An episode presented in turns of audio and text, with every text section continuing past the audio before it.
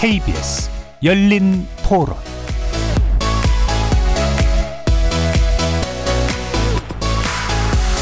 안녕하십니까. KBS 열린 토론 정준희입니다.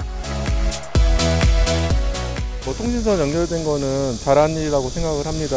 남북관계가 계속 정체되어 있는 건 좋은 건 아니니까. 그리고 지금 정권 말기에 이런 소식도 긍정적일 것 같고요. 북한이 여러 코로나 사태로 인해서 어려움이 있다는 걸 알기 때문에 같은 동포애로서 이렇게 연결고리가 생겼다, 이런 점은 긍정적일 것 같습니다. 다만 이제 이런 사실들을 정치적으로 이용하거나 나쁘게 그러지 않았으면 하는 그런 바람입니다. 여태까지 했던 것처럼 그냥 위장이 아닌가 생각이 들어서 크게 이렇게 관심을 두고 할 만한 건 아닌 것 같다는 생각이 듭니다. 현 대통령의 임기 초반에 굉장히 좋았던 그런 분위기를 다시 한번 꿈꿔볼 수 있다는 게 아마 좋은 소식이 아닌가 이런 생각이 들어요. 남북 간의 사이가 좋아질 거라고는 확신하지 않고요. 북한을 쉽게 믿을 수는 없을 것 같고, 어떻게 입장을 바꿀지 아니면은 어떻게 나올지 그건 몰라서 이전에도 많이 신뢰감이 없는 행동들을 많이 해줬기 때문에 앞으로도 그럴 거라 생각하고 있고요. 대화를 하되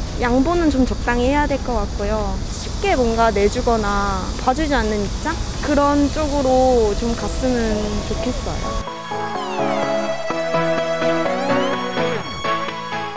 거리에서 만나본 시민들의 목소리 어떻게 들으셨습니까? 남북통신연락선이 다시 이어졌다고 합니다. 일부 탈북민단체 대북전단 살포에 대한 반발 조치로 북한이 작년 6월 9일자에 연락선을 일방적으로 끊은 지 413일 만이죠. 한국전쟁 정전협정 체결 68주년인 지난 27일 청와대가 긴급 브리핑을 통해 이 사실을 밝히면서 1년 넘게 끊어져 있던 남북 연락 채널 복원을 계기로 남과 북이 그간의 교차 국면을 벗어나 다시 관계 회복에 나설 수 있을지 주목됩니다. 이번 통신연락선 복원은 문재인 대통령과 김정은 북한 국무위원장이 지난 4월 판문점 선언 3주년을 계기로 수차례 친서를 교환한 끝에 이뤄진 성과라고 알려집니다. 경색되었던 남북관계를 푸는 건 분명 좋은 일일 텐데, 문제의 핵심인 북미 간 북핵 협상 전망 아직 불투명하고 문재인 정부의 임기 역시 얼마 남지 않은 상황. 오늘 KBS 열린 토론에서는 남북통신연락선 복원이 갖는 의미를 찬찬히 짚어보면서 한반도 평화 프로세스의 연속성을 위해 지금 우리 정부는 무엇을 어떻게 해야 할 것인지 논의해보는 시간 가져보겠습니다. KBS 열린 토론은 여러분이 주인공입니다. 문자로 참여하실 분은 샵 9730 누르시고 의견 남겨주십시오. 단문은 50원, 장문은 100원의 정보 이용료가 붙습니다. KBS 모바일 콩, 트위터 계정 KBS 오픈, 그리고 유튜브를 통해서도 무료로 참여하실 수 있습니다. 또 일라디오 콩에서도 보이는 라디오로 만나실 수 있습니다. 날카로운 의견과 뜨거운 참여 기다리겠습니다. KBS 열린 토론 지금부터 출발합니다. 살아있습니다. 토론이 살아있습니다. 살아있는 토론, KBS 열린 토론. 토론은 라디오가 진짜입니다. 진짜 토론, KBS 열린 토론.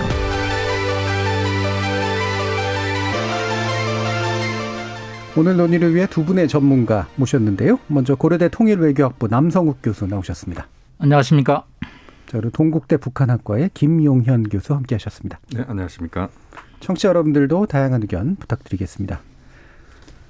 자, 413일 만에 남북 간 대화 채널 복원된 것으로 보이는데요. 이런 통신 연락선의 복원의 의미에 대해서 어떻게 생각하시는지 두 분 말씀 간단히 듣고 시작하도록 하겠습니다. 먼저 남성욱 교수님 말씀 주시죠. 네, 일단 관계 회복의 신호가 울렸다고 볼 수 있겠습니다. 사실 413일 동안에 북한에 대한 뉴스가 굉장히 좀 이렇게 제한적이었습니다.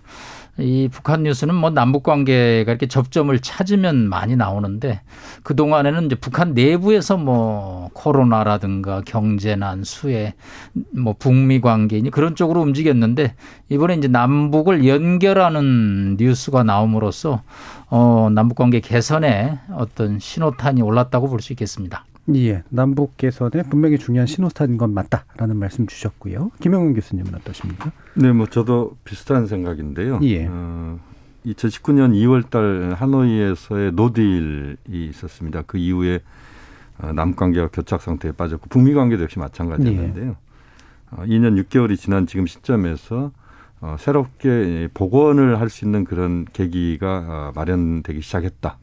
그 점을 하나 주목해야 될 것 같고요.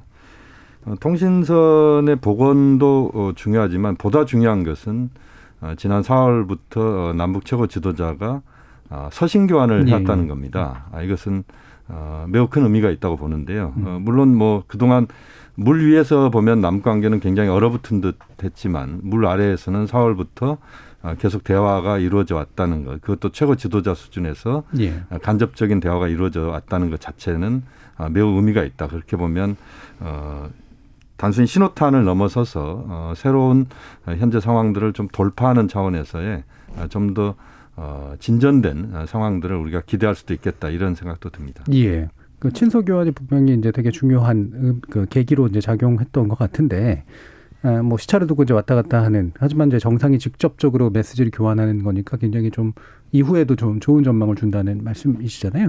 근데 갑자기 들은 궁금함인데 어떻게 교환하는 걸까요, 친서는? 친서 교환은 아마 이제 우리 측 이제 국정원 라인이 비공식 라인이 그동안에도 계속 존재해왔다고 봐야 됩니다.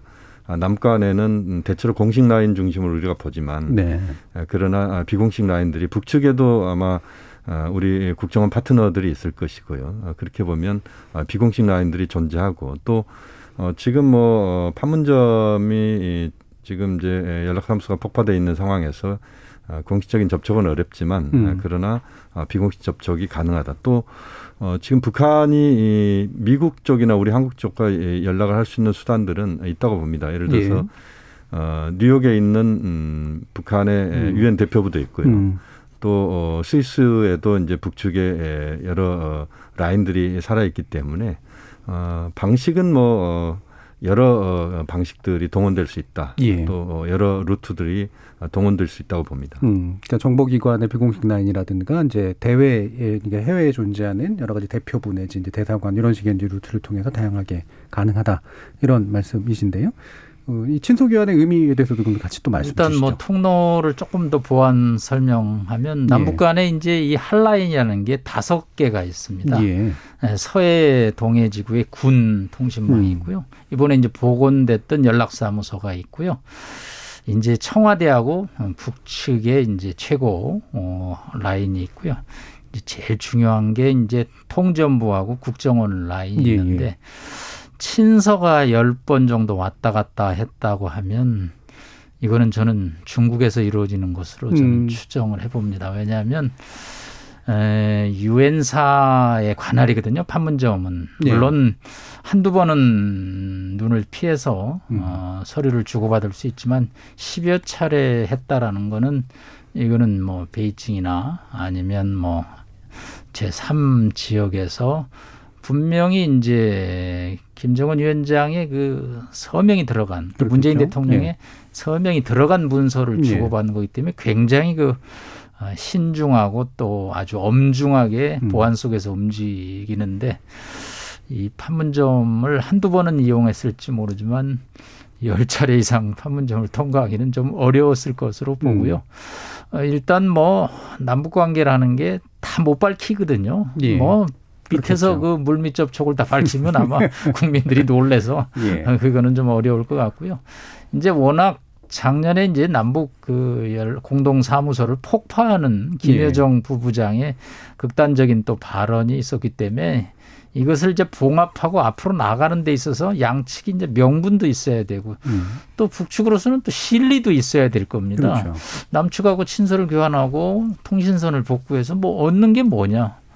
우리야 당연히 대화를 원하고 또 남북관계 개선을 위하는 것이 좋지만 북측은 대화 안 하는 게 또 전략이 되거든요. 그래서 이 친서가 무리로 나오기까지 물밑의 과정에 관해서는 저희가 많은 얘기가 오갔다라는 정도로 추정을 해볼 수 있겠습니다. 지금 이제 뭐 정보통신의 시대에 그 이른바 이제 핫라인이라든가 이런 통신선이 어떤 의미가 있는 걸까라고 또 궁금해하시는 분들도 분명히 좀 있으실 것 같거든요. 메시지를 교환하는 방식인데 여러 가지가 있을 텐데 물론 정상 간 핫라인이라든가 이런 게 딱 있으면 이제 예전에 보여줬던 것처럼 직접적인 이제 통신이 가능하다는 면에서 굉장한 장점이 있긴 하겠습니다만 그럼 이게 또 왜 이렇게 과거에도 보면은 왜 이렇게 굳이 끝나? 그냥 두면 되지. 이런 식의 이제 생각도 분명히 하실 테고요. 그러면 연락선이 이제 과거에 물론 이제 메시지를 왔다 갔다 하게 하는 되게 중요한 즉각적인 선이다라는 의미도 있겠지만 약간의 그 상징적인 의미도 분명히 좀 훨씬 더 강해진 게 아닌가 이런 생각이 좀 들거든요. 좀 말씀 주시죠. 뭐 그렇습니다. 지금 뭐 정확하게 지적하신 것 같은데요. 지금 이제 통신선이 작동하는 이유는 몇 가지 이유가 있습니다. 예. 지금 남성욱 교수님도 말씀하셨던 것처럼 군 통신선이 작동하는 것은 아시다시피 지금 NLL이나 또는 예. 비무장지대에서의 휴전선에서의 우발적 돌발적 사태가 발발할 경우에 그것을 가장 빠른 속도로 남북이 그것을 억제하는 데 있어서 가장 중요한 수단이 통신선이다 이렇게 볼 수 있습니다. 예. 그런 방법이 하나 중요한 그렇겠네요. 방식으로 네. 작동하는 것이고 또 이제 남북 최고 지도자 간의 한 라인이 존재하고 있는데 아마 이 한 라인은 잘 안 쓸 겁니다. 네. 지금까지도 쓴 경험이 거의 없고요. 이건 이제 감청 문제 때문에 아마 쓰기가 어려울 겁니다. 예. 그러니까 제3세계 제3국가랄지 이런 국가들에서 감청을 할 수도 있다는 게 이제 북한 쪽 생각일 수도 있고 그래서 이제 한 라인을 잘 활용하지 않는 부분들도 있는 것 같고요. 실제 그 남북 간의 그 대화의 전반적인 과거의 성과들은 특사 방문이랄지, 예. 또는 이제 최고 지도자들의 직접 대화랄지, 그 다음에 지금처럼 이제 서신을 상호 교환하는 간접적인 정상회담 형태거든요. 예. 이런 방식들을 선호해 왔다 이렇게 봐야 되는데 우리가 이제 한 라인 또는 통신선 부분을 강조하는 것은 이것이 이제 남북 관계를 연결하는 그야말로 실핏줄 같은 역할을 하는 것이기 때문에 예. 그것이 끊어졌다는 것은 결국 남관계가 악화될 수밖에 없다. 악화되고 있다는 것을 보여주는 것이고 이게 복원된다는 것은 남관계가 풀려간다라고 하는 그런 상징성 때문에 이것이 이제 의미가 있다. 이렇게 봐야 되겠습니다. 예. 그러니까 그 자체의 의미도 있지만 그게 보여주는 이제 실제 물밑으로 얼마만큼이 지금 진행되고 있고 어떤 방향으로 가는가를 보여주는 굉장히 중요한 일종의 현상 증표 이렇게 이제 볼 수가 있겠네요. 그렇습니다. 이게 뭐 4차 산업혁명 시대에 우리가 예. SNS 시대 살고 있는데 이 유선을 연결하고 단절하고 하는 게 무슨 큰 의미가 있냐고 볼 수 있는데 사실은 1972년에 박정희 대통령이 김일성 주석과 이제 7.4 남북공동성명을 준비하는 과정에서 처음으로 직통전화라는 것이 생겼습니다. 그렇죠. 예. 이 직통 전화가 그동안에 이제 단절되고 회복되는 게 7차례가 있었습니다. 그러면 단절은 뭐고 회복은 뭐냐? 예. 한마디로 단절은 불만이다라는 거죠. 그렇죠. 한쪽이 한쪽에 대해서 뭐 주로 북측이 남측에 대해서 이제 통신선을 단절했던 거고 그거를 다시 이으면 아, 남북 관계를 다시 회복하겠다. 이제 그런 상징성의 의미인데 보통 이제 북한은 불만을 표시할 때 이걸 단절하고 예. 그러면 다시 시작해 보자 할 때 연결하고 그래서 이제 이게 우리가 밀물이냐 썰물이냐 할 때 이제 지금은 일단 물이 들어오고 있는 만조 시기로 본다. 작년에 이제 단절할 때는 간조 시기, 예. 썰물이고 이제 그렇게 남북 관계를 저희가 통신선을 가지고 또 평가를 하기도 합니다. 예. 과거에 이제 그 단절된 사례들을 한번 우리가 예. 역사적으로 한번 짚어볼 필요도 있을 것 같은데요. 한 7-8차례 통신선이 단절이 됐는데.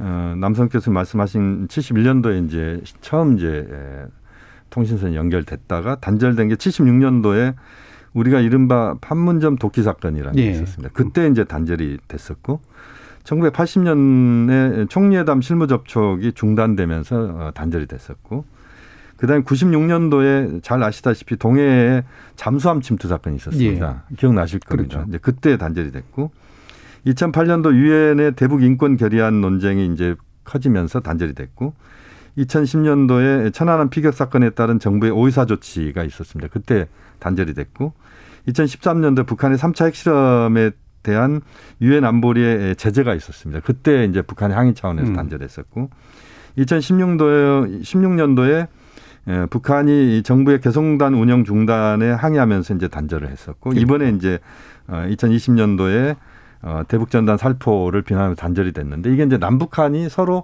필요에 따라서 단절을 한 경우들이 그러니까 어느 일방의 단절보다는 양쪽이 단절을 통해서 뭔가 그 무력 시위보다는 심리적인 또는 예. 상징적 시위를 했다 이렇게 보시면 되겠습니다. 그러면 이번에 이제 다시 이제 연결하게 된 건 분명히 두 분 말씀처럼 이제 물이 들어오고 있는 예, 그런 시점인데 이 물이 들어오는 시점을 일부러 정전협정 68주년에 맞춘 걸까? 그리고 미국도 약간 이제 판문점 얘기도 좀 하셨지만 여기에 대해서 사전에 뭔가 이렇게 교감을 해주면서 이게 더 물이 잘 들어오도록 만든 걸까 이런 식의 이제 짐작들을 하신단 말이에요. 어떻게 보세요, 남 기자님? 네, 뭐 이렇게 무슨 이벤트 있는 날을 북한은 굉장히 좋아하는 것 같아요. 7월 27일을 저희는 이제 휴전협정일인데 북한은 전승기념일이라고 그래서 6.25 전쟁에서 자기들이 이겼다라고 선전을 하는데 6월 말 7월 초부터 외신에서 문의가 들어와요. 7월 27일경에 남북 간에 무슨 큰 이벤트가 있는데 뭐 아는 게 있겠냐고 그래서 글쎄요. 이제 그렇게 답변을 했는데. 아, 교수님께서. 예, 이미 이제 이게 이제 물밑에서 조짐이 있었던 거죠. 일단은 이제 우리 정부 입장에서는 7월을 안 넘기는 게 중요하겠죠. 왜냐하면 8월 15일이라는 또 광복절에 남북이 접점을 찾을 수 있는 측면이 있으니까 보통 8.15 경축사에서 큰 제안들이 나왔거든요. 북한 입장에서도 지금 코로나에다가 경제난 어려운 점이 많은데 빨리 뭐 어차피 물이 들어올 바에는 7월 중에 이벤트를 하는 게 좋은데 그게 그래도 뭐 7월 27일이라는 상징성 있는 날 하면 좋지 않겠냐라고 서로 이해가 일치됐다고 볼 수 있겠습니다. 네. 아무래도 기억도 잘 되는 그런 측면도 분명히 좀 있는 것 같고요. 네, 어떠세요?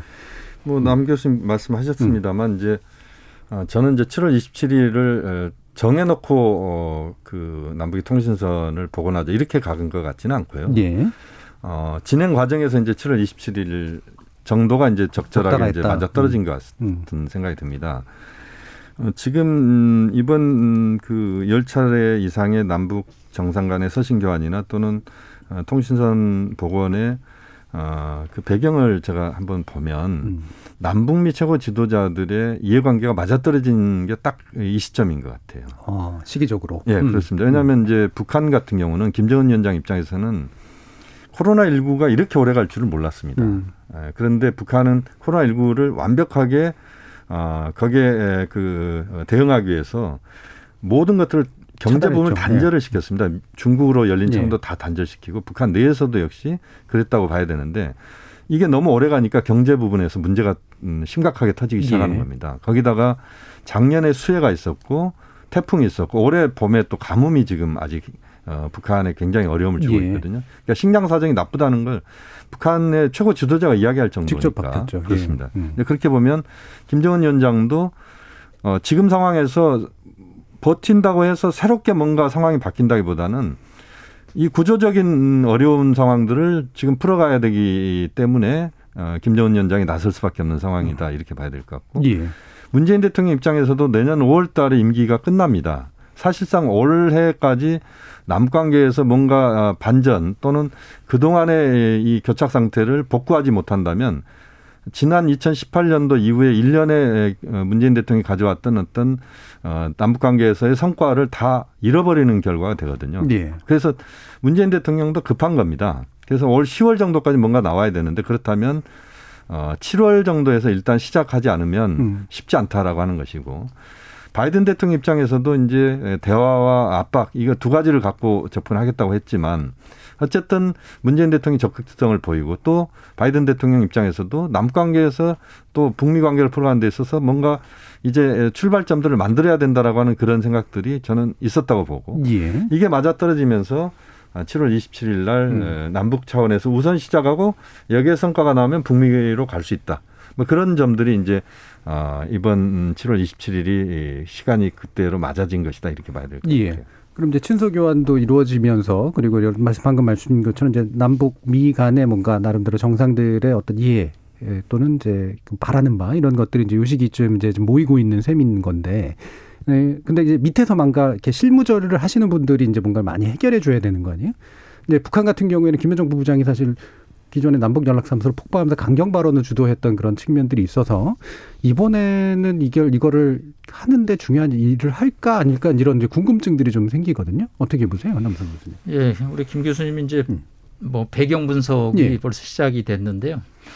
일단은 이제 김여정 부부장은 좀 악역을 맡았었죠. 그렇죠. 특히 대북 전단 그 설치법을 강하게 요구를 이제 하는 등 남측의 어떤 행동을 요구하는 데서 이제 김여정 부부장이 나왔는데 뭐 저는 그게 이제 역할 분담이지 매듭합 국합에 뭐 김여정 부부장이 꼭 주도를 해서 뭐 관계가 악화되고 그러지는 않는다고 생각하고요. 다만 이제 김 교수님 말씀한 대로 이제 우리는 사실 계속 뭐 관계를 정상화하자고 물밑에서 요청을 했는데 이제 북한이 왜 이 시점에 이거를 받아들였느냐. 사실 뭐 문재인 대통령 입장에서는 뭐 내년 3월 9일 선거까지 뭐 남북 관계를 최대의 어떤 치적으로 지금 강조를 하기 때문에 뭐 언제든지 정상화를 원했는데 이제 북측에서 호응을 안 했죠. 그럼 북측이 왜 호응을 했느냐에 관해서 내부적인 요인, 저는 뭐 외부적인 요인으로 구분을 해보는데 저는 뭐 내부적인 요인도 중요하지만 외부적인 요인을 더 우선시합니다. 그 외부적인 요인은 뭐냐면 미국 바이든 행정부 지금 출범 6개월이 지나가고 있는데 본격적인 북미 대화가 이루어지지 않는 거죠.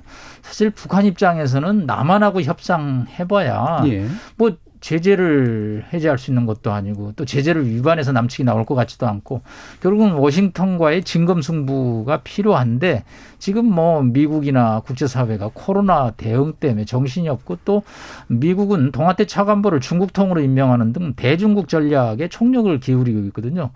안 움직인다는 거죠. 그러니까 일단은 한국을 먼저 손을 잡고 한국을 통해서 문제를 풀었던 2018년 평창올림픽에 추억을 한 번 더 새롭게 시도해보자. 이렇게 되면 이제 한국의 발언권이 목소리가 높아지고 또 한국이 이제 워싱턴에 가서 북미 대화를 촉진시키는 뭐 그런 역할을 과거에 했기 때문에 김정은 위원장 입장에서는 뭐 남한과의 손을 잡는 것이 나쁘지는 않다. 저는 그 비중이 제일 컸다고 보고요. 두 번째 이제 뭐 경제난에 이제 백신까지 겹쳤는데 글쎄 뭐 백신을 언론에서 굉장히 강조하는데 저는 북한의 주체의학을 굉장히 높이 평가를 하거든요. 이미 그 코백스 그 퍼실리티라고 그래가지고 140만 회를 가져가라고 그러는데 북한이 안 가져가거든요. 지금 북한은 WHO에 코로나 확진자 제로를 고수를 하고 있습니다. 그래서 뭐 백신을 받기 위해서 남측과 손을 잡고 하는 거는 조금 우리식 논리고 일단은 남한이 좀 움직여서 워싱턴과의 대화를 빨리 여는데 좀 촉매제 역할을 하는 뭐 그런 측면이 이번 연락선 복원에 가장 큰 의미가 있다고 볼 수 있겠습니다. 이게 이제 내부 요인과 그럼 이제 외부 요인이 있는데 그 내부 요인은 이제 구조적으로 이제 코로나19 장기화되면서 생긴 문제, 그다음에 식량 문제 뭐 이런 것들이 이제 있을 테고 외부 요인은 이제 바이든 행정부의 움직임이 이제 어쨌든 우호적으로 돼 있지만 실질적으로는 아직은 뭔가가 잘 안 나오고 있는 상태. 이걸 이제 어떻게 맞출 것이냐일 텐데 장기적으로야 당연히 이제 북한과 미국이 직접 만나서 빨리빨리 이제 북핵에 관련된 협상과 제재 푸는 거를 하는 게 목표겠지만. 단기적인 목표도 충분히 있을 만한데 이 단기적인 목표가 이제 방금 남 교수님 말씀하시기에는 우리 언론이 생각하는 것처럼 뭐 백신 받고 식량 받고 이런 문제가 그렇게 중요한 문제가 아닌 것 같다. 그럼 어떤 게 이제 나름대로 좀 구상하고 있는 단기적인 목표일까도 좀 짐작해봐야 될 것 같은데요. 어떠세요, 김용현 교수님? 지금 이제 단기적인 목표와 관련돼서 백신 같은 경우는 이렇게 보셔야 됩니다. 이제 북한 스스로는 지금 제로입니다. 그러니까 환자가 없습니다. 공식적으로. 의학적 관심 대상자라고 북한은 표현합니다. 그러니까 그 환자만 있는 거죠. 그런 상황에서 북한이 백신을 받을 필요가 없다. 그렇게 논리적으로 이야기가 가능한데 문제는 이런 겁니다. 주변 국가들이 북한과 뭔가 앞으로 문제를 풀어가려고 할 때 특히 중국의 무역이나 할지 북한과의 무역을 하려고 할 때 중국의 무역상이나 또는 중국의 관련자들이 북한 당국자들하고 직접 만남을 안 하려고 할 겁니다. 왜냐하면 백신을 전혀 안 맞은 상태이기 때문에. 어쨌든 북한 문제가 지금 그 식량 문제나 여러 가지 것들이 지금 아마 노출이 앞으로 될 텐데 이 과정에서 북한의 일부 주민들이라도 그러니까 외부와 접촉하는 주민들이라도 백신을 접촉은 반드시 해야 되는 상황입니다. 그래서 백신 부분은 중요하다 이렇게 그런 차원에서 중요하다 이렇게 봐야 될 것 같고요.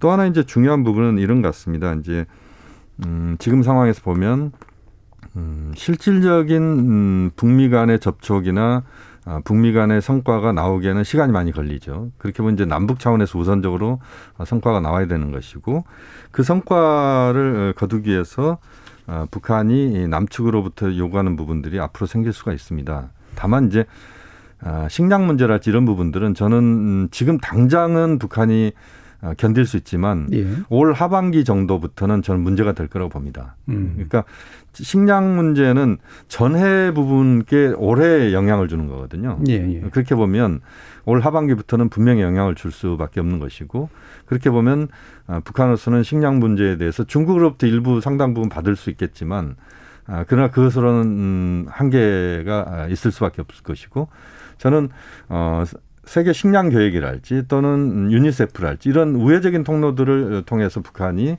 식량을 받을 수 있는 상황이 저는 올 거라고 봅니다. 그렇게 보면 북한으로서는 지금 당장은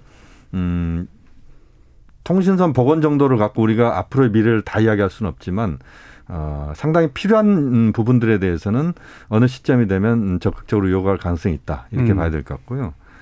아까 그 말씀 중에 김여정 이야기를 우리가 예. 했는데 거기에 대해서 한 말씀만 좀 드리면, 김여정은 제가 볼 땐 리베로입니다. 그러니까 김여정은 좋은 일에도 나서고 나쁜 일에도 나서는 겁니다. 그러니까 평창 때도 나서는 것이고 그다음에 폭파할 때도 나서는 겁니다. 그러니까 김여정의 존재라고 하는 부분에 대해서 우리가 김여정을 착한 사람으로만 볼 필요도 없고 나쁜 사람으로만 볼 필요도 없는 거죠. 김여정은 자신이 해야 될, 자신의 오빠가 직접 나서서 하기 어려운 그러나 매우 중요한 일들에 대해서는 어떤 일이든지 한다라고 봐야 될 것 같고, 그렇게 보면 앞으로의 남북관계나 북미관계에 있어서도 김여정의 역할은 저는 클 거라고 봅니다. 예. 그래서 김여정이 오빠의 그런 생각과 입장을 대신해서 역할을 할 것이다라고 하는 부분을 우리가 또 주목을 해야 될 것 같다는 것이고요.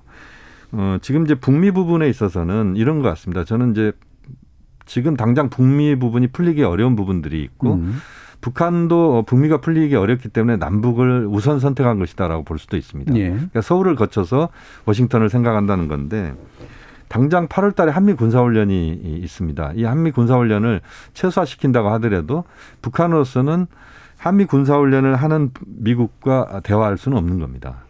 그렇게 보면 이제 9월까지 이제 가버린다는 건데, 네. 그러기에는 북한 스스로 여러 가지 상황들 고려해 봤을 때 우선 남측과의 이 문을 열고 그 다음 단계별로 이렇게 갈 수 있는 상황들을 만들자. 이게 북한의 단계적인 어떤 전략 전술이다, 이렇게 봐야 될 것 같습니다. 예. 단계적으로 그러니까 단기 목표라고 제가 또 아까 말씀드린 부분하고는 연결되는 게 그건데, 장기적으로 당연히 이제 정상이 만났으면 좋겠거나 또는 적어도 뭐 북미 간에 뭔가 의미 있는 진전도 이루어지기를 바라고, 그걸 위해서 한국이 역할을 해주기는 바라는 건데, 한국과 남측과 뭔가를 하고 있는 모습들이 이제 좀 나와야 될 거 아니에요? 그러면서 좀 신뢰도 좀 생기게 되고 신뢰도 좀 얻게 되고 이런 식의 영역들이 이제 몇 개월 안에 좀 펼쳐져야 될 텐데, 이 부분은 어떤 것들을 좀 중점적으로 보고 계세요? 남성욱 교수님께서. 예, 그 말씀 답변 드리기 전에 우리 예. 이제 김 교수님 얘기했던 중에 백신하고 식량에 대해서 조금 예. 말씀을 좀 더 드리고 그 답변을 예. 드릴게요. 저는 백신을 조금 신중하게 접근할 필요가 있다고 생각합니다. 왜냐하면 지금 50대도 접종이 안 되고 있고, 저는 뭐 다행히 올해 63세인데 이상하게 화이자를 늦게 신청했다가 2번을 맞았습니다. 예. 뭐 많은 사람들이 부러워하죠. 그런데 아직도 뭐 학생들, 대학생들 뭐 다 못 맞고 있거든요. 그런데 여기서 섣불리 대북 백신 제공을 우리가 주도를 한다 그러면 예. 그 여론이 그렇게 썩 좋지는 않을 겁니다. 아마 우리가 80에서 90% 정도 맞고 나서 뭐 우리가 백신을 재고가 충분해서 준다면 모르지만 예.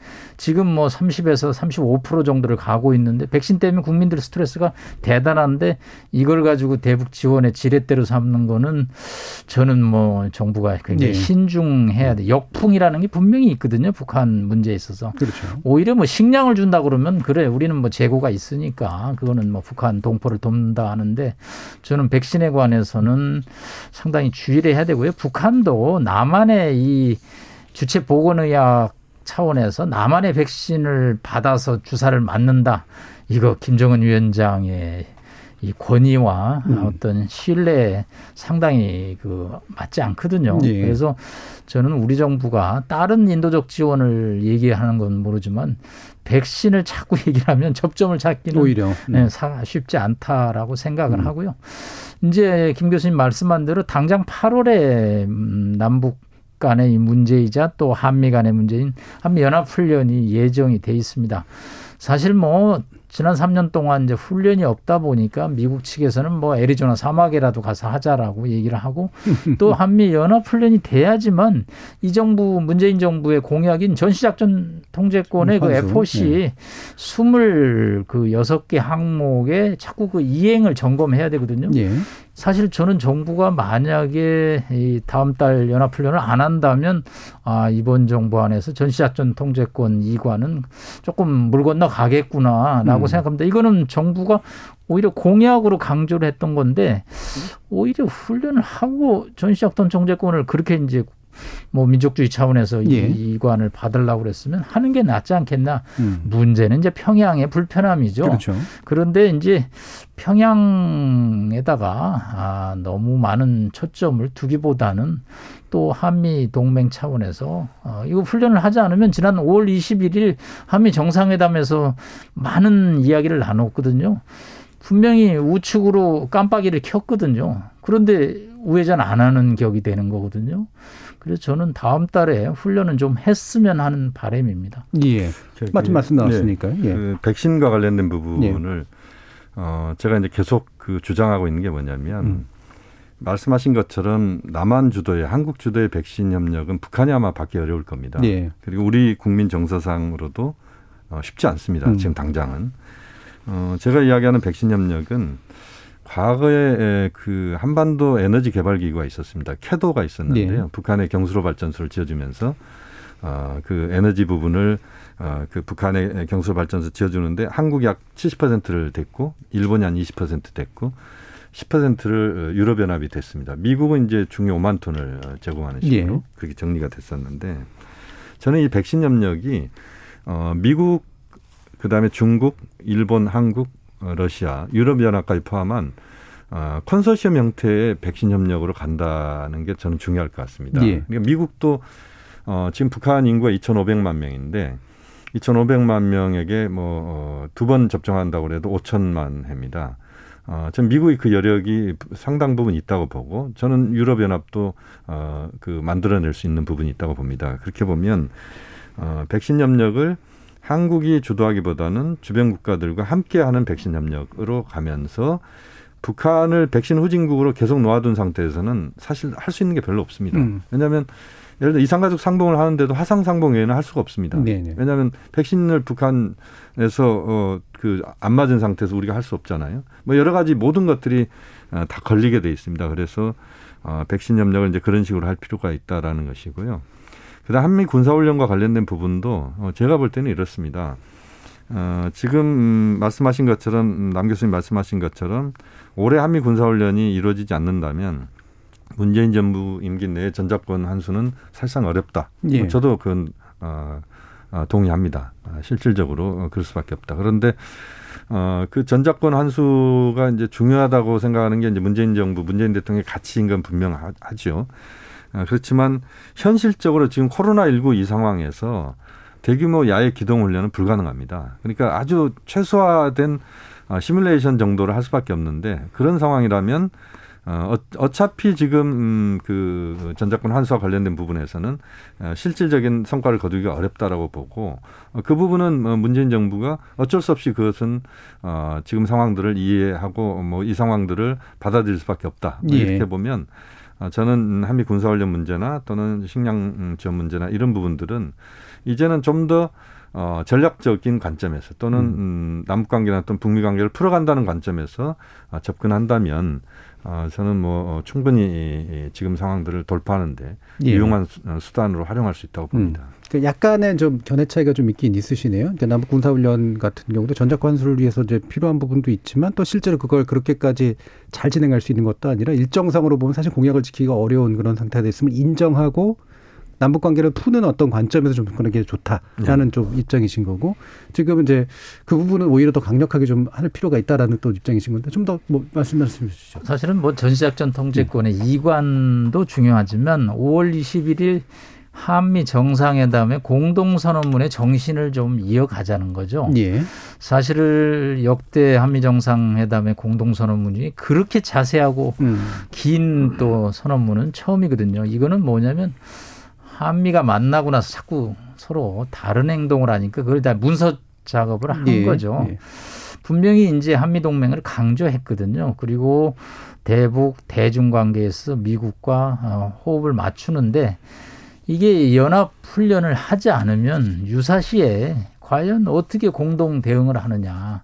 이제 그런 본질적인 뭐 전작권은 제가 그냥 일정상 말씀을 드린 거고, 본질적인 한미동맹의 핵심 요소가 훈련인데 훈련을 이번 정부 들어서 안 하기 시작을 하니까 이제 나중에 과연 제대로 할 수 있을지 없을지. 뭐 컴퓨터 게임은 학생들도 PC방 가서 다 하거든요. 그거를 가지고 훈련했다고 하는 거는 그건 유사시 많은 그 희생을 가져올 수밖에 없습니다. 그래서 북한을 무슨 적으로 생각해서 대응하는 그런 차원의 문제가 아니고 우리의 안보를 지키는 차원에서 항상 자위력, 국방력을 강화하는 차원에서 연합훈련은 좀 해야지 된다라는 생각을 갖고 있습니다. 저도 이제 해야 된다는 것은 뭐 다 동의하고 남교수님하고 생각이 같은데, 지금 한 1,600명, 1,800명씩 확진자가 지금 나오고 있고 군대에서도 지금 나오고 있잖아요. 이런 상황에서 제가 볼 때 미국 쪽에서 저는 야외 기동훈련은 못하겠다라고 말 거라고 봅니다.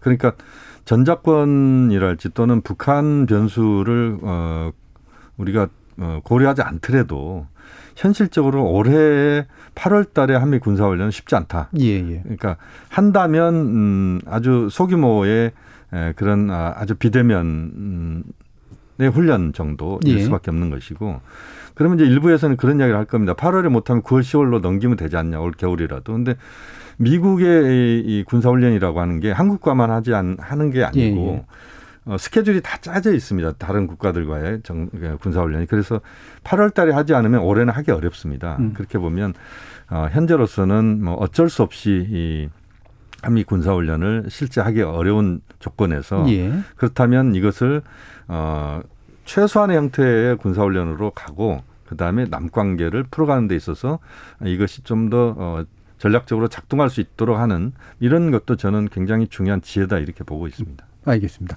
자, 그러면 이 부분 물론 나름대로 되게 흥미로운 견해들이 약간씩의 차이를 두지만 그래도 둘 다 이제 경청할 만한 그런 견해들이 좀 있어서 더 얘기를 하고 싶습니다만, 일단 청취자 문제 좀 들어보고요. 구체적으로 이제 풀어가는 방향에 대해서 2부에서 좀 더 논의를 해보도록 하죠. 정의진 문자 캐스터. 네, 청취자 여러분이 보내주신 문자 소개해드리겠습니다. 이응비읍 이응님, 한반도에 항구적인 평화 정착을 염원합니다. 김정학님, 남북 연락사무소 폭파 사건을 확실히 짚고 넘어가야 합니다. 세금이 들어간 부분은 확실히 해야 합니다. 8271님, 남북 연락사무소를 임의로 폭파시키고 통신선 끊어버린 것에 대해 아직까지 북한에 제대로 된 사과가 없습니다. 그리고 북한 주민들을 돕는 건 찬성하지만 뭔가 지원을 바라는 행동이 아닐까요? 북한 당국의 행보가 좋아 보이진 않습니다. 오윤재님, 굳건한 한미동맹 가운데 남측에 대한 미사일 제약이 유연해지면서 김 위원장의 태도를 변화시킨 것으로 봅니다. 한 체제의 지도자로서 미래지향적 사고를 안 할 수 없고 가능한 남북평화 속에서 경제 성장을 지향하고자 하는 태도로 보이네요. 이창섭님, 북한에 대한 과도한 부정적 태도 자체가 북한이 한국을 더 무시하는 정책, 즉 적대관계로 몰아가는 시도로 이어진다고 봅니다. 88471, 남북 연락사무소 폭파 사건은 그야말로 충격이었습니다. 북한에 대한 신뢰가 싹 사라졌습니다. 지금 통신선 연결에 대해서도 반갑기만 하지는 않습니다. 8740님, 지난번 연락사무소 폭파에 대한 이런 방구도 없이 천안함, 연평도 등에 대해서도 아무렇지 않게 넘어가고 있습니다. 대화를 구걸하듯이 하는 게 과연 맞는 건가요? 0890님, 한반도 분단의 첫 단추는 평화협정으로 종전선언을 정권 교체 전에 이루어야 합니다라고 보내주셨네요. 네, KBS 열린 토론. 이 시간은 영상으로도 생중계되고 있습니다. 유튜브에 들어가셔서 KBS 일라디오 또는 KBS 열린 토론을 검색하시면 지금 바로 토론하는 모습 영상으로 보실 수 있습니다. 지금 방송을 듣고 계신 청취자 모두가 시민 논객입니다. 계속해서 청취자 여러분들의 날카로운 시선과 의견 보내주세요. 지금까지 문자캐스터 정의진이었습니다. 토론이 세상을 바꿀 수는 없습니다. 하지만 토론 없이 바꿀 수 있는 세상은 어디에도 없습니다.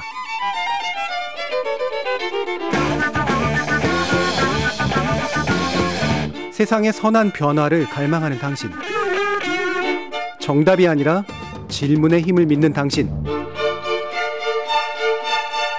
우리 KBS 열린 토론에서 만납시다.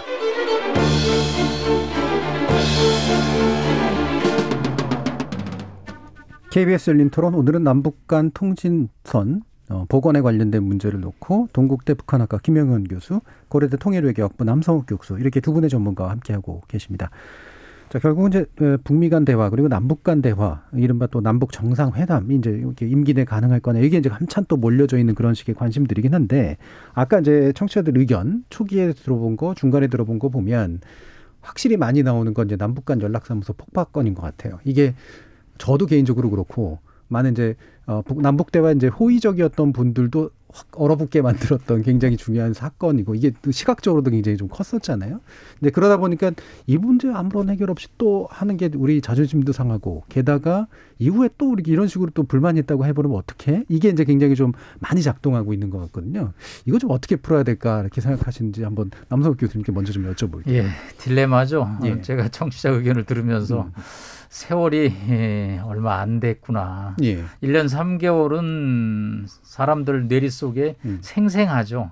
한 3년 지나면 글쎄 그게 옛날에 그랬는데, 이제 이런 표현인데 1년 3개월 만에 아무 일도 없었다는 듯이 새롭게 나간다고 그러니까 아직은 국민들의 기억 속에 남아있고, 그 폭파하는 장면이 굉장히 그 자극적이었습니다. 그렇죠. 예. 그리고 또 예산이 뭐 수백억이 또 들어갔죠. 그러니까 어떻게 그 문제에 대한 교통정리, 사과, 유감 표명 없이 아무 일도 없다는 듯이 정부가 할 수 있느냐. 그래서 이 문제에 관해서는 정부가 북측에게 저는 어느 정도 이 얘기를 해야 된다고 생각합니다. 그 얘기는 뭐냐면, 앞으로 이제 이걸 떠나서 화상 정상회담, 뭐 지금 또 청와대에서 뭐 대면 정상회담까지도 얘기가 나오는데, 이제 본격적으로 통신선을 연결한 다음에 만남이 이루어지거나 지원이 이루어질 때는 이 문제에 관해서 북한의 입장 표명이 선행돼야 된다는 거죠. 그래야지 국민들이 납득을 하는 거죠. 만약에 화상 정상회담이 됐건 뭐 이산가족 상봉이 됐건 또 지원이 됐건 만나서 그냥 주고받고 대화하고 한반도의 평화 안정을 위해 노력하자고 그러면 이 신뢰라는 게 한계가 있다. 그래서 지금은 이제 진짜 1단계를 연결했고, 2단계로 나아갈 때는 정부가 이 문제에 관해서 북한을 설득해서 이 문제에 관해서는 유감 표명을 최소한이라도 해서 우리 국민들의 상처에 대해서 정리를 한번 하고, 그래야지 앞으로 나가지. 그렇지 않고 나가면 오히려 이거는 역풍을 맞을 수도 있다. 그렇죠. 국내 여론이 지지해주는, 대화 자체를 지지해야 되는데 대화 자체에서 지지하지 않는 분위기가 만들어질 가능성이 높으니까. 그러면 그게 어떤 이제 만남의 선결 요건으로 해결해야 된다고 보세요? 아니면 만남과 함께 뭔가 해결하는 방식이 동시에 이루어지겠죠. 아마 이제 뭐 이산가족 상봉의 실무자 회담, 아니면 뭐 장관급 회담, 아니면 뭐 특사 회담, 아니면 그냥 더 나가서 시간이 없으니까 바로 화상 정상회담을 할 때 동시에 거기서 대화가 나와야 된다는 거죠. 아니, 지난 1년 3개월 전에 우리가 불행했던 사태에 대해서 매우 아쉽게 생각하고 유병을 표명한다. 그 자산이 남측의 자산인 걸 우리가 알고 있는데, 어떤 형태로든지 우리가 그거에 대해서 또 대가를 지불하겠다. 이 정도 멘트가 나간 다음에 이제 우리 정부도 화답을 하면서 나가지, 그런 거 일체 없이 뭐 도보다리에서 했던 대화를 하면 국민들 입장에서는 어리둥절하고, 아, 그러면 그 수백억 들어간 그 건물 폭파에 대해서는 왜 이런 방구 말이 없을까. 사실 문재인 대통령이 이제 3월 9일 날 선거라 올 말까지가 움직일 수 있는 여지가 있는 공간인데, 이게 임기 말 북한하고 대화가 양날의 칼입니다. 사실은 잘하면 득이 되지만 또 잘못하면 마이너스가 될 수도 있거든요. 그런데 마이너스라는 부분이 바로 북한의 사과 유감 표명을 어떻게 좀 국민들이 납득할 수 있도록 받느냐, 그 부분이 중요하다고 봅니다. 김혜동 교수님. 저도 이제 전체적으로는 남 교수님 생각하고 같습니다. 간의 통신선 지금 복원 이 과정은 사실상 실제 구체적인 뭔가가 진행이 된다라기보다는 그것을 할 수 있는 인프라나 이런 것들을 이제 출발시키는 거거든요. 예, 그래서 여건을 만드는. 그렇죠. 여건을 만드는 거기 때문에 지금 상황에서는 이런저런 이야기를 하기가 좀 어려운 부분들이 있습니다. 왜냐하면 아직 뭐 남북이 하나도 꺼낸 게 없거든요. 예. 그렇게 보면 약간 섣부를 수 있다 이렇게 볼 수가 있는데 다만 이제 아까 청취자들께서도 대체로 이야기했던 것들 중에 이제 그 폭파 문제와 관련된 부분에서는 북한의 사과가 저는 있어야 된다고 봅니다. 예. 다만 이제 그 사과가 아주 구체적인 사과를 최고 지도자 하기는 좀 어려울 겁니다. 그래서 추상적인 수준에서 그러나 그 폭파와 관련된 부분을 우리가 충분히 받아들일 수 있는 정도의 사과가 아마 가능할 거라고 보는데 그 사과는 뭐 저는 있어야 된다고 보고 예. 그것이 남북 최고 지도자들의 만남 속에서랄지 사전에 뭐 고위급 수준에서랄지 한번 걸러주는 형태가 되거나 또는 만남의 과정에서 진행돼야 된다고 봅니다. 다만 사과를 전제로 해서 그다음 남북 관계로 가자 이건 저는 반대합니다. 예. 그것은 이제 동시병행적으로 갈 수밖에 없다는 것이다 이렇게 말씀드리겠고요. 예. 그다음에 또 하나 이제 우리 국민들은 야 임기 말에 무슨 정상회담이냐 또는 남관계를 뭐 어떻게 하자는 것이냐 이런 이제 반론이 있을 수가 있습니다. 예, 심지어는 쇼라고 얘기하시는 분들도 있을 거란 말이에요. 그럼요. 예, 예. 그렇죠. 그러니까 2007년도 14선언은 제가 봐도 좀 무리한 회담이었던 건 분명한 것 같습니다. 왜냐하면 예. 그때 구체적인 내용들이 그 다음 정권으로 이어져야 되는데 그 노무현 정권 이후의 정권이 이제 보수 정권이 들어섰기 때문에 완전히 그걸 뒤집어 엎었거든요. 그렇죠. 그런 점에서는 그때 좀 상당히 아쉬움이 있습니다. 다만 이제 이번에 임기 말 정상회담 저는 좀 다르다고 봅니다. 왜냐하면 2018년도에 어쨌든 4.27, 9.19라고 하는 중요한 판문점 선언 그다음에 평양 선언이 있었고 군사 합의서가 있었습니다. 굉장히 중요한 선언이었고 예. 그 성과들이 완전히 묻힐 수 있는 것을 다시 꺼내서 복원시켜서 그것이 다음 정권이 누가 되더라도 그것이 보수 정권이 되든 진보 정권이 되든 다음 정권에게 이어준다는 의미의 저는 임기 말 남북 정상회담 또는 남북관계 복원이라고 봅니다. 그러니까 예.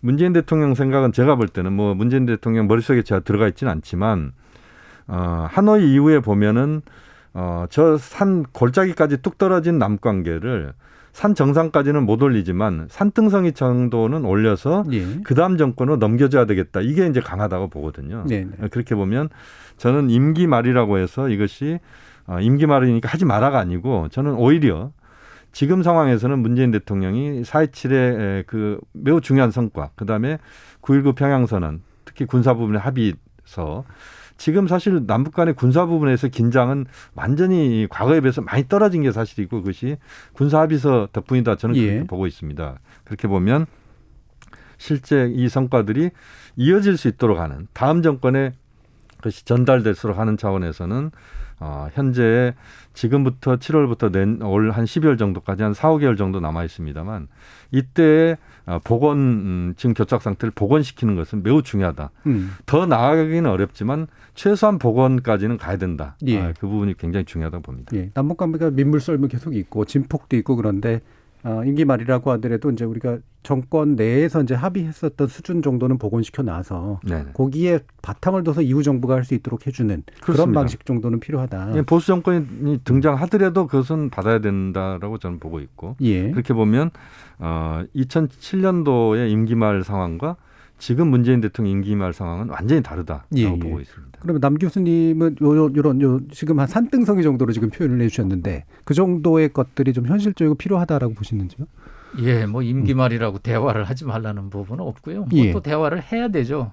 다만 이제 임기 말이 되면 저희는 단임 정권입니다. 예. 우리 김정은 위원장은 뭐 종신 지도자고요.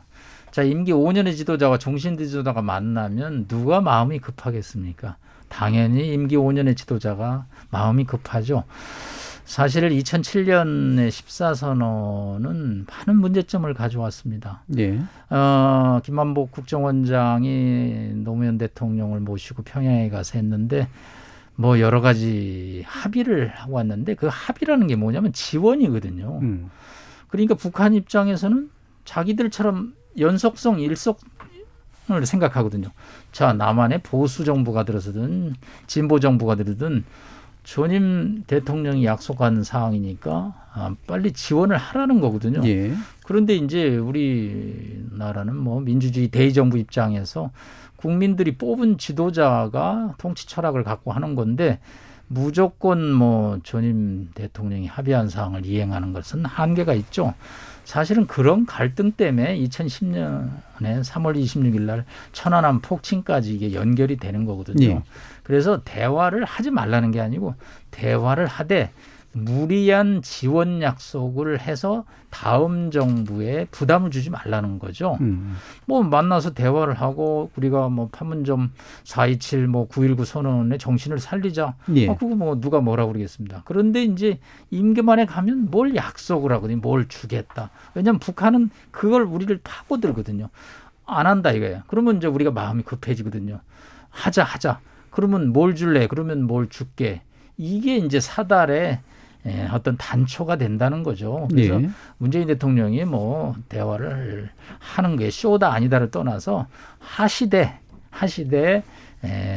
정신을 살리는 요즘 뭐 MZ세대의 그 공정한 대화를 저는 기대를 합니다. 예. 여기에서 조금만 더 말씀드리면 이제 이런 겁니다. 전 두 가지라고 보는데 하나는 지금부터 한 4, 5개월 정도 동안에 4.27과 9.19의 합의의 복원, 특히 그중에서 9.19 군사합의를 북한이나 우리나 거의 지금 지키고 있습니다. 예. 또 북한이 모라토리엄을 계속 지키고 있죠. 그러니까 핵실험도 하지 않고 ICBM이나 이런 전략무기와 관련된 발사도 하지 않고 있습니다. 이제 굉장히 저는 중요하다고 보는데 그런 것들을 지속시킬 수 있는 상황들을 최대한 구조적으로 만들어 놓은 게 9.19 군사합의입니다. 그렇게 보면 이것이 제대로 작동할 수 있도록 하는 차원, 또 4.27에서 합의됐던 것들이 작동할 수 있도록 하는, 다시 그게 이제 굉장히 저 지금 골짜기 아래로 떨어져 있는 건데 이걸 이제 산등성이까지 올리자는 것이고요. 예. 그다음에 저는 이제 지원과 관련된 부분에서도 저는 남 교수님과 생각이 똑같습니다. 다만 이제 어쨌든 인도적인 지원과 관련된 부분은 저는 그것이 임기 말이건 임기 초건 상관없이 우리가 적극적으로 해야 된다고 보는데 백신 협력이나 식량 지원이나 식량 협력이 될 수가 있을 것 같은데 이산가족 상봉 문제랄지 이런 부분들은 인도적인 부분입니다. 그러니까 새로운 뭔가 약속을 통해서 북한에게 뭔가를 주겠다라고 하는 측면보다는 복원과 그다음에 인도적 지원 정도에서 간다면 제가 볼 때는 우리 국민들이 거기에 대해서 부정하거나 그것을 심각하게 비판하지는 않을 거라고 보고 예. 뭐 그런 수준을 저는 잡자는 겁니다. 예. 자, 그러면 이게 이제 정부 결국 이제 임기 말이라고 하는 그런 조건에서 적정한 수준의 이제 그 합의와 그 다음에 복원 이게 이제 어느 정도가에 대해서는 아마 각론들에 대해서는 또 굉장히 또 의견들이 좀 다를 수도 있으니까요. 이게 좀 문득 궁금증이 드는 게 그겁니다. 이렇게 아까 이제 노무현 정부 말기에서의 합의에 대해서 말씀을 주셨고 그게 이제 이후 정권에 부담을 준 측면에 대해서 말씀을 주셨는데 이 남북 관계가 특수해서 그런 거라고 봐야 될지 아니면 이제 북한에 대한 이제 그 보수계 정부와 이제 좀 더 진보적인 상대적으로 평화 추구를 하는 그런 정부들 사이에 워낙 정책 차이가 커서 그런 건지 이게 뭔가 이렇게 우리가 이제 해외하고 이제 뭔가 이렇게 다른 정부하고 이제 정상끼리 서담을 해서 뭐 조약에 준하는 걸 하든 합의를 하면 상당한 구속력을 가지면서 뭔가 이렇게 진행이 되잖아요. 정권하고 이제 상관없이. 그게 이제 국제 질서에서 기본인데, 물론 이제 그 한일 관계가 이제 그것 때문에 꺾여진 면이 둘이 있습니다만, 남북 문제는 좀 유독 좀 이렇게 출렁임이 되게 좀 심한 구조를 가지고 있는 것 같아요. 이건 어떤 이유 때문이라고 좀 이해를 하는 게 좋을까요? 예, 뭐 북한에 대한 인식이 예. 국민들 간의 스펙트럼이 이제 커서 그러죠. 예. 저는 우리나라 대통령 임기가 5년이기 때문에 통일 대통령이 된다라는 그런 마음은 좀 내려놓으셔야 된다고 생각해요. 너무 큰 꿈을 꾸면 안 된다. 네, 이거 5년 안에 저 종신 지도자를 상대로 어떻게 예. 통일을 이루겠습니까?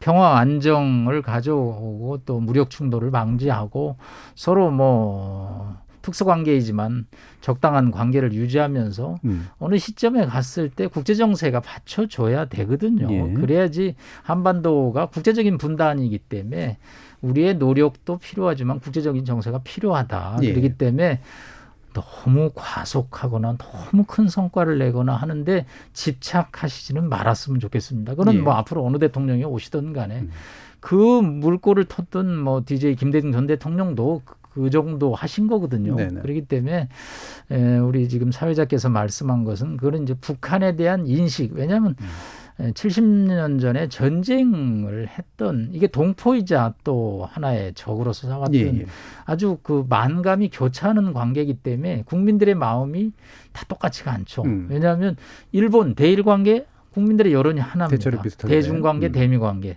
근데 이제 남북관계는 만감이 교차해서 제가 초등학교 1학년부터 100세 노인까지 북한에 대해서 어떻게 생각하냐고 그러면 뭐 100인 100색입니다. 예. 그래서 너무 서두르거나 너무 급하게 해서 내가 만나서 김정은 위원장을 만나서 내가 한번 설득하겠다. 얼마 전에 보니까 뭐 이준석 당대표도 한번 김정은 위원장을 만나서 설득해보겠다고 그러는데 글쎄 그거 너무 그렇게 쉽게 생각할 일은 아니고요. 다만 이제 지금 2007년하고 아까 김영희 교수님이 지금하고 많이 다른 것 중에 하나가 그때는 미국의 유엔 대북 제재가 그렇게 심하지 않았습니다. 2006년에 1차 북핵 실험 이후라 아직은 제재가 뭐 돌아가기 시작했거든요. 그래서 사실은 뭐 약속을 해도 뭐 주면 또 됩니다. 근데 지금은 이게 6차례 핵 실험 이후에 정말 11개의 이 유엔 대북 제재가 물샐 틈 없이 돌아갑니다. 저희가 인도적 차원에서 백신, 뭐 식량, 뭐 여러 가지 얘기를 하지만 그것이 현장에서 지원된다고 만약 가정을 하면 따져봐야 될 해결해야 될 굉장히 많습니다. 제 뭐 사적인 스토리 하나만 말씀을 드리면 제가 영국 출판사에서 노스코리아 뭐 책을 하나 냈는데요. 인세를 한 3,000불 받아야 되는데 인세 넘어오는데 계속 브레이크가 걸립니다. 왜 노스코리아라는데 돈이 들어가냐. 그래서 제가 이거 책 써서 인쇄 받는 거다. 그런데도 끊임없이 유엔 그 위원회에서 뭐 설명을 하라, 뭐 해명을 하라는 정도거든요. 그래서 현장의 이 대북 제재라는 게 생각보다 심각하구나. 그래서 북한에 대해서 어느 정도까지 주면 유엔 대북 제재 안 걸리고 어느 정도부터는 걸리는지 이런 문제가 앞으로 당국이 상당히 골머리를 앓을 수밖에 없습니다. 제목이 노스코리아에서 생기는 그런 해프닝인데 그렇습니다. 예전에 막스 베버 했다가 잡혀갔던 그런 시절 생각이 나는 그런 말씀이신데 한번 더 궁금한 게 영국인데 왜 파운드로 안 드리고 달러로 드릴까라는 생각도 좀 들기도 하네요. 김 교수님도 말씀 들어보세요. 지금 이제 저는 이제 한국 사회에서 보면 참 우리 사회가 뭔가 이 극복을 해야 되는 부분 중에 하나인데 한국 사회에서 보면 보수와 진보를 가르는 딱 그 선이 북한에 대해서 어떻게 보느냐 하는 게 보수와 진보를 가르는 선입니다. 과거에는 김일성을 어떻게 보느냐, 김정일을 어떻게 보느냐, 김정은을 어떻게 보느냐. 이게 이제 보수와 진보를 가르는 선입니다. 다른 것은 보수와 진보라고 하는 것의 기준점을 찾기 어려운데 우리 사회 굉장히 좀 약간 기형화된 모습인 것 같아요. 물론 이제 그 이유는 아마 남 교수님 잘 설명을 하셨고요. 그렇게 보면 사실상 그 북한 문제랄지 남관계 부분들을 우리가 좀 더 이제 그 다른 차원으로 볼 수 있는 그 상황들을 만들어야 된다. 이게 이제 저는 계속 갖고 있는 생각입니다. 저는 그 독일 통일 과정에서 보면 서독의 이 보수 정권이 오히려 북한과의 관계, 그러니까 동독과의 관계를 계속적으로 풀어가는 그런 경험들을 지속화시켰었습니다. 우리 같은 경우 보면은 이제 굉장히 그게 단절돼 있죠. 그러니까 보수 정권이 등장하면 매우 북한에 대해서 반대하거나 또는 북한 붕괴까지 이야기가 나오고 진보 정권이 들어서면 이제 화해 협력 또는 평화 번영 뭐 이렇게 가는 이제 그런 구조가 나와 있는데. 이것이 반복되다 보면 저는 남관계를 우리는 풀 수 없다라고 보고 북한도 그것에 대해서 굉장히 부담을 느낀다라고 봅니다. 그렇게 보면 이제 하나 우리가 좀 중요한 모티브를 찾을 수 있는 게 90년대 초반에 이루어졌던 남북 기본합의서를 한번 볼 필요가 있는데 그것은 뭐 보수 정권에서 만든 겁니다. 그렇죠. 물론 당시에 여러 가지 이유가 있습니다만 근데 기본 합의서를 보면 지금 봐도 너무너무 잘 만든 겁니다. 네. 그렇게 보면 저는 최소한 남북 기본 합의서에서부터 출발하는 우리 한국 사회 내에서 보수와 진보가 남북 기본 합의서부터 출발하고 예. 그리고 또 하나는 이제 어떤 정권이더라도 성과로 받을 수 있는 부분들, 성과가 있었던 것들에 대한 객관성이 확보되는 것들은 대체로 그것을 좀 이어갈 수 있는 그런 좀 구조적인 또는 체계적인 어떤 작업들이 필요하다. 그래서 예를 들면 국회에서 남북 간의 중요한 합의가 객관적으로 인정받을 수 있는 거라면 그것을 국회에서 비준한달지 또는 사회적인 차원에서 그것을 좀 동의할 수 있는 여러 그물망들을 만든달지 이런 작업들이 필요한 것 같습니다. 남북 관계에서도 저는 그게 필요하다고 네. 보는데 어렵지만 그것을 하지 않고서는 현재의 다람쥐 쳇바퀴 가는 식으로 계속 반복되는 이 상황들을 그대로 둔다면 다른 부분에서 우리가 선진국으로 가고 한반도에서 여러 가지 우리가 역할을 한다고 하더라도 이 부분만큼은 계속 후진적인 상황들을 계속 이어갈 수밖에 없다. 네. 이런 점에서 이제는 뭔가 전환의 계기가 만들어져야 된다라고 봅니다. 그렇죠. 이제 남북한의 이제 내부 안에서도 이제 기본선을 어떻게 이제 공유할 것인가 네. 이 부분이 또 상당히 중요할 것 같은데 이후에 그러지 않으면 동력이 잘 안 생기고 자꾸 이제 단절되고 이제 이러니까요. 이제 말씀 주신 여러 가지 기본선이란 남북 기본합의선이 9.19 군사합의 이런 식의 것들이 있는데 지금 우리가 그렇다면은 북한에 대해서 이제 입장을 가지는 데 있어서 어떤 것들이 좀 중요한 어떤 표본이 될까? 지표가 될까? 이제 이런 거일 것 같거든요. 그럼 이제 아까 이제 남 교수님 같은 경우에 보면 사실 기본 변수는 결국은 미국의 이제 어떤 역할이고 네, 대외에서 벌어지는 국제정치의 역할이고 남북 간에서 할 수 있는 것들은 사실 그렇게 많지 않기 때문에 이를테면 통일 대통령을 꿈꾼다거나 이런 것들은 현실적이지 못하다. 그러니까 좀 서로 큰 말썽 안 부리고 잘 지내다가 사실 국제정치가 좀 괜찮아지면 좀 구조적으로 진전시키고 이런 게 이제 현실적이다 이런 말씀을 주신 거잖아요. 그럼 남북관계 안에서의 독자적인 정책이라고 하는 건 그럼 어떤 구체적인 의미들을 갖는 걸까? 어떤 측면들을 좀 지적해 주세요. 독자적인 저는 일본은 이산가족 상봉이죠. 예. 이산가족이 지금 거의 고령화돼서 생존해 계시는 비율이 급감하고 있기 때문에 이런 문제에 관해서 저는 어느 정도 보상을 하면서 네. 남북이 이산가족 상봉에 나서는 건 대찬성이죠. 다만 이게 이제 2018년 2월에 하노이 노딜이 저는 김정은 위원장이 아주 결정적인 기회를 놓쳤다고 봅니다. 예. 비핵화 없이 과연 어느 정도까지 진도를 나갈 수 있는지에 관해서 저희가 철도도로 연결도 있고 남북 관광도 있고 개성공단도 있고 많은 사업을 해보고 저도 평양에 여러 번 가봤습니다. 예. 그런데 이제는 철도도로 연결을 하려면 자재가 왔다 갔다 해야 되는데 자재도 또 유엔 대북 제재에 걸리고요. 예. 금강산 관광객 자체는 제재는 아니지만 관광객을 위한 시설 네. 설치 문제에 관해서도 또 제재 위반이 될 수 있고 그렇게 생각을 하면 너무 할 게 없다라고 그러는데 예. 지금 또 하나의 국제 정세가 어려운 게 미중 갈등의 시대거든요. 이거 보통 갈등이 아닙니다. 투키디데스 함정이라고 그래서 신흥 강국과 기존 강국이 충돌할 수밖에 없는 그런 양상이라 남북이 속도를 내는 것을 어느 선까지 과연 합의하겠느냐. 굉장히 저는 제한적일 수밖에 없고 다만 이제 북한이 남측의 여론을 좀 의식해야 된다. 착한 행동을 하라는 거죠. 도발 안 하고 미사일 안 쏘고 핵실험 안 하고 뭔가 그쪽 지도자도 그쪽 인민을 위해서 노력한다.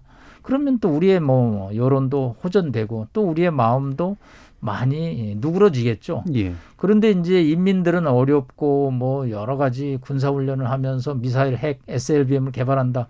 이러면 이제 우리 국민들의 마음이 다치는 거죠. 그래서 국제정세 속에서 북한이 착한 행동을 하고 그 착한 행동 속에서 접점을 찾을 수 있는 이산가족 상봉부터 좀 단계적으로 진도를 나가면 어떨까 생각합니다. 예. 그러니까 결국 핵이 생겨버렸고 거기에 제재가 강력하게 국제적으로 있는 상태에서 이제 과거와는 달리 남북이 독자적으로 해낼 수 있는 여지는 굉장히 좀 줄어들어 버렸다라는 이제 그런 말씀이시잖아요. 김용현 교수님 또 어떤 부분을 좀 제안하실 수 있을까요? 자동차로 보면요. 예. 자동차 앞바퀴는 제가 볼 때는 북미 관계 같고요. 뒷바퀴는 남북 관계 같습니다.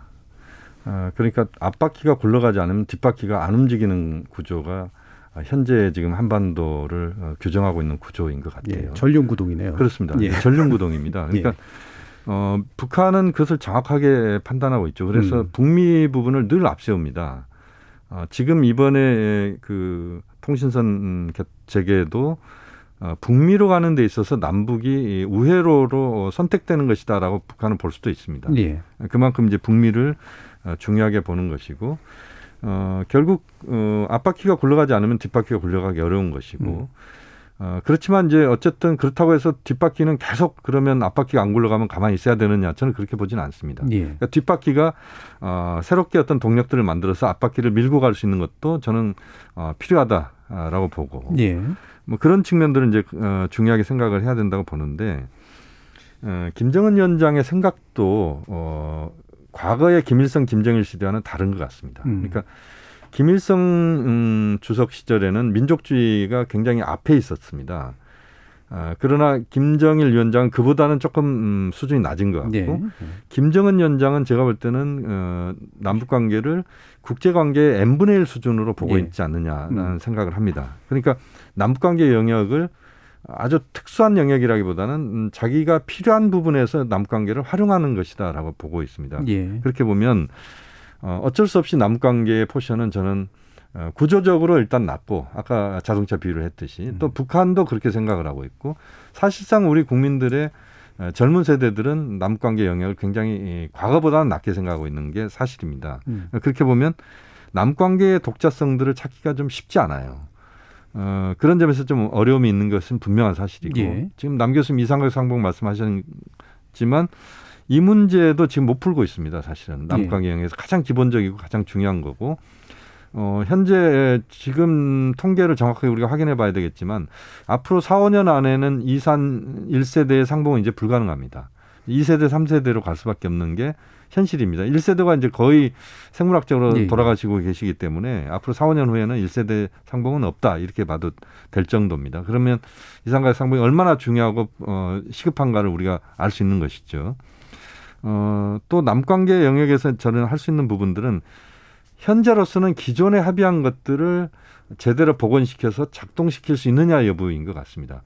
과거에 이제 7.4부터 남북 기본합의서, 그 다음에 6.15, 14, 그 다음에 이제 4.27, 9.19 이런 합의들의 그 과정들은 굉장히 전 소중한 거라고 보는데 이것들을 최소한의 영역에서부터 그 새롭게 시작할 수 있느냐. 또 그것의 어떤 성과들을 하나둘씩 만들어 가느냐가 남북관계의 영역이고 그렇게 보면 우리가 너무 크게 기대를 해서도 이때는 좀 어려운 것 같고 그렇다고 남북관계를 아예 그러면 우리가 하지 않고 그냥 북미만 쳐다봐야 되느냐라고 하는 부분에서도 예. 분명한 또 우리의 남북관계 영역들 특히 인도적인 부분이랄지 이런 부분들부터 출발하는 뭐 그런 것은 저는 현실적으로 지금 당장 우리가 해야 될 과제라고 봅니다. 예. 지금 2836님께서 대북 전문가분들의 수준 높은 토론에 귀가 즐겁습니다. 통일부 장관 후보님들이라고 생각합니다라고 덕담까지 해주셨는데요. 통일부 어떻게 생각하십니까에 대한 얘기까지 하려고 했는데 시간이 다 돼서 오늘은 여기까지 좀 마쳐야 될 것 같습니다. 자, 오늘 함께 해주신 두 분 동국대 북한학과의 김용현 교수님 그리고 고려대 통일외교학부의 남성욱 교수님 두 분 모두 수고하셨습니다. 감사합니다. 고맙습니다. 네, 고맙습니다.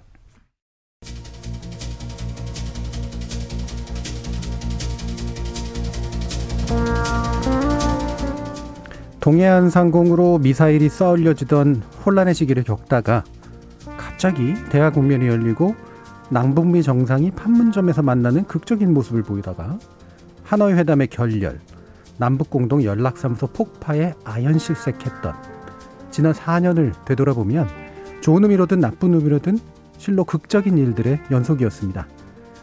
그 과정에서 우리들이 만약 교훈을 얻어야 할 게 있다면 바라건대 차분한 의지였으면 합니다. 냉정하되 냉소하지 않고 굳건하되 너무 딱딱하지 않은 자세로 다만 몇 걸음이라도 후퇴하지 않는 진전을 이루자는 것이죠. 지금까지 KBS 열린 토론 정준이었습니다.